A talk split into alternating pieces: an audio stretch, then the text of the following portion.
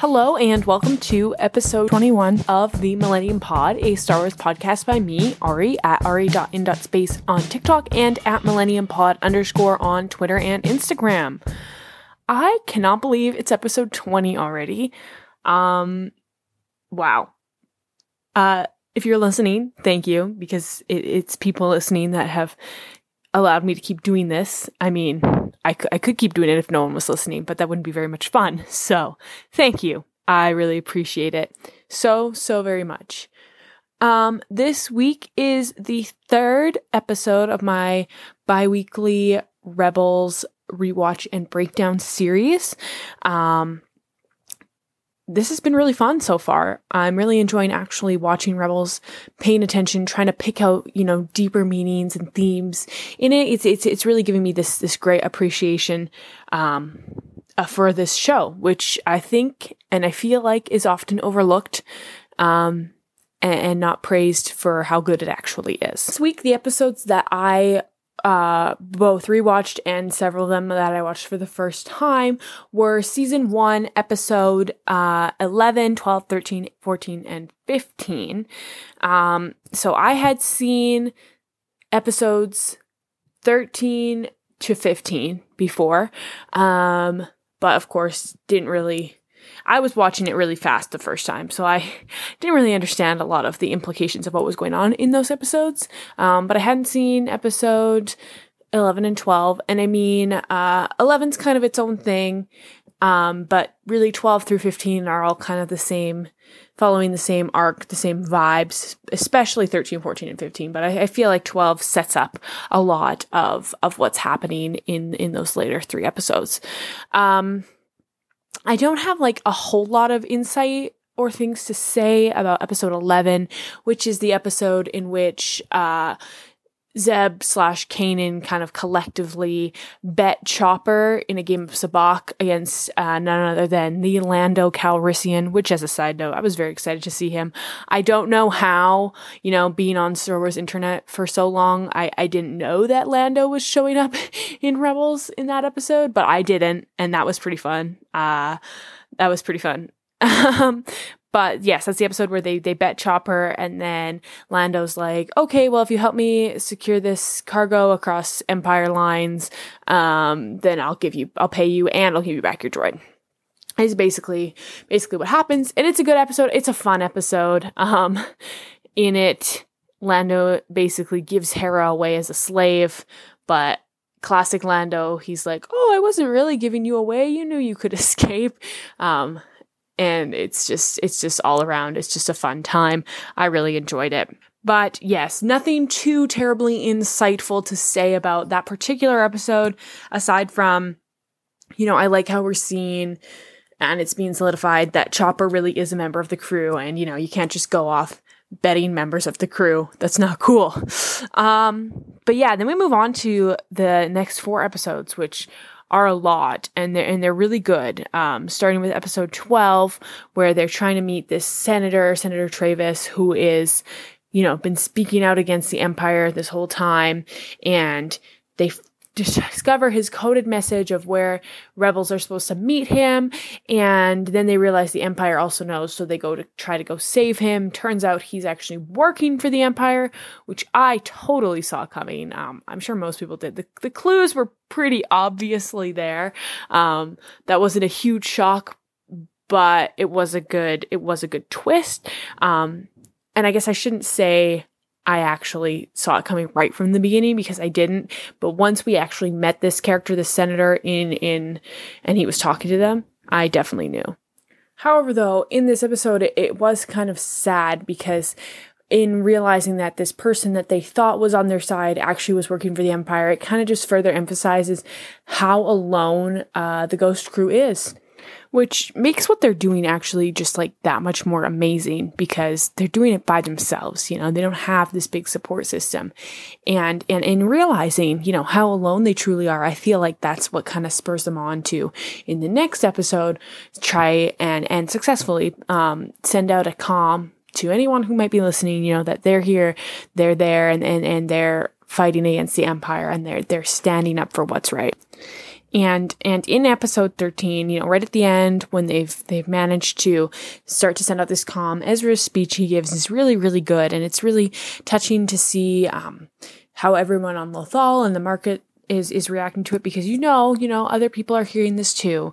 And um, obviously they lost Kanan in this in this um, while they were trying to take over the Empire's com tower. Um, but it's like they have that hope to go on even though their one of their crew is missing because the chance that someone will hear what they have to say is so important and and and so motivating that they they just go on and I think that's really nice. then of course we have, you know, episodes 14 and 15, the rescue of Kanan. Um and there's a lot there's a lot of weight here because obviously they want to get Kanan back, but at the same time, it's like, well, do we risk everything for just one person? Ultimately, they do. Um, and I think one thing that Ezra does that I think is really nice is he just goes and he's like, no, we're going to go find a way to save Kanan. And Hera's upset because she had said, uh, no, we can't, like, we can't risk everything. But Ezra says, Hera, I, I know you want to, but you don't think that you can give that order. So I just took it upon myself to do this, and now we're doing it, um, which I think is really nice. And again, just further shows their their dynamic they have as a little family unit. As a side note, speaking of family, one part of this these few episodes that really hurt me um, was before they before they went to the Imperial Com Tower to to send out their message, um, and before Kanan got captured. In in doing so, Ezra says something like, "I don't know if we should do this. I'm kind of scared because." My parents used to speak out against the empire like what we're going to do and look where that got them. They're gone and i just can't lose anyone else which is, is painful but it's it's so nice because it shows just how much of a family unit that they've become even in their relatively short time together which is is so nice. And then again of course this idea of family is is why you know it's so important that they they need to get Kanan back. The one thing i thought was quite interesting is uh, when they find out that Kanan is going to be transferred to the Mustafar system, and Hera says the only thing she knows about the Mustafar system is something that Kanan told her, and Kanan told her that Jedi go there to die. And I think obviously as the audience, we understand the implications of those words because that is where Anakin uh, yes, he was technically Darth Vader before before the duel on Mustafar, but that was like really the moment that solidified it. And so those words just have like extra, extra depth. Um, and, and a weight that I don't think, well, they can't. How could they? That the characters on screen can't possibly understand. And, and it's probably, what those words actually mean to us as the audience is definitely different than what the characters on screen assume those words mean, um, which just adds a layer, you know, as an audience member who knows what's happened in the rest of Star Wars canon. I also really like these these two episodes because we really get to see into a lot of Sabine's creativity, um, both with, of course, the Tie fighter that they stashed that she painted, which is just quite hilarious, um, but also with the way that she takes out a bunch of stormtroopers, um, with like intricate setups and ways of blowing them up. It's just it's quite it's quite cool. Then, of course, we get to the fight, you know, um, once Ezra has freed Kanan from his cell and they're fighting against the Inquisitor, who is terrifying. Um, um, and, and then, you know, Ezra falls and Kanan assumes the worst. And the Inquisitor says something like, Oh, you're, you're gonna fight harder now because there's no one left to die for you. Um, which is kind of a that's a low blow. Um, um, but and and Kanan res- replies, "No, I'm gonna fight because I have nothing left to fear." And again, throughout this season one, this is obviously the finale. Um, we have been seeing so much of Kanan and Ezra's relationship and how it's evolving and how little clues that we're kind of starting to to see um, see just how much they mean to each other. Um, and especially like these episodes, we see a lot, you know, with Ezra being like, nope, we're going back for him, whether you guys like it or not. And then here, when Kanan says, I have nothing left to fear because in his mind, Ezra's already gone. So what is there left to lose? What is there left to fear? Ugh, that that hurt, but um, it's so true, and that and that just in that shows just how deeply Kanan does care for Ezra, which I think is really nice, um, especially since he always likes to pretend that he doesn't. Then, of course, uh, the Inquisitor dies in this episode, and as somebody who really doesn't like him, I was not sad. However, um, as you know, the I think it's the hyperdrive is is exploding, reacting, whatever. And as he's hanging onto the ledge above it before he lets go to, you know, fall to his fiery death, he says something along the lines of like, there are things much worse than death, and there's this crazy music, and it's just so ominous. Um he really knows how to go out with a dramatic flair. I'll give him that. And I feel like those words are going to come back at some point from my brief first watch. I can't remember anything, can't think of anything. So I'm going to be looking for some way, some kind of closure for those words because I feel like they meant something, you know? Um, some of you listening who have seen all of Rebels actually watched it or probably know know what this is, but I'm excited to find out hopefully something. Otherwise, I'll make something up at the at the end of all four seasons if I didn't get closure for those those very dramatic words um, as he was right before he decided to fall to his death. And then, of course, as they're trying to escape in their ties, um, we have Chopper showing up with some other rebel cells, and it's such a great moment um, especially because, you know, these last two episodes have really been emphasizing how alone the ghost crew is, but they're not alone anymore. Um, I really like that moment seeing all the ships, the various rebel ships come in from hyperspace. It's really, really great. Um, and we get to know who Fulcrum is, who I mean, I had seen these episodes, so I did know that Ahsoka was showing up, but I still got very, very, very excited because who doesn't love Ahsoka? She's so incredible. Um, I'm very excited to watch season two again.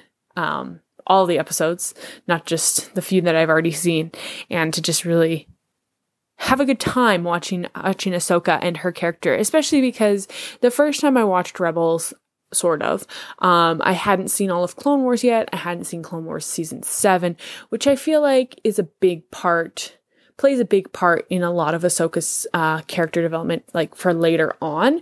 And so I'm excited to watch it now, having seen that, because I feel like I'm going to get a lot more out of it, especially because I've also now read the Ahsoka novel.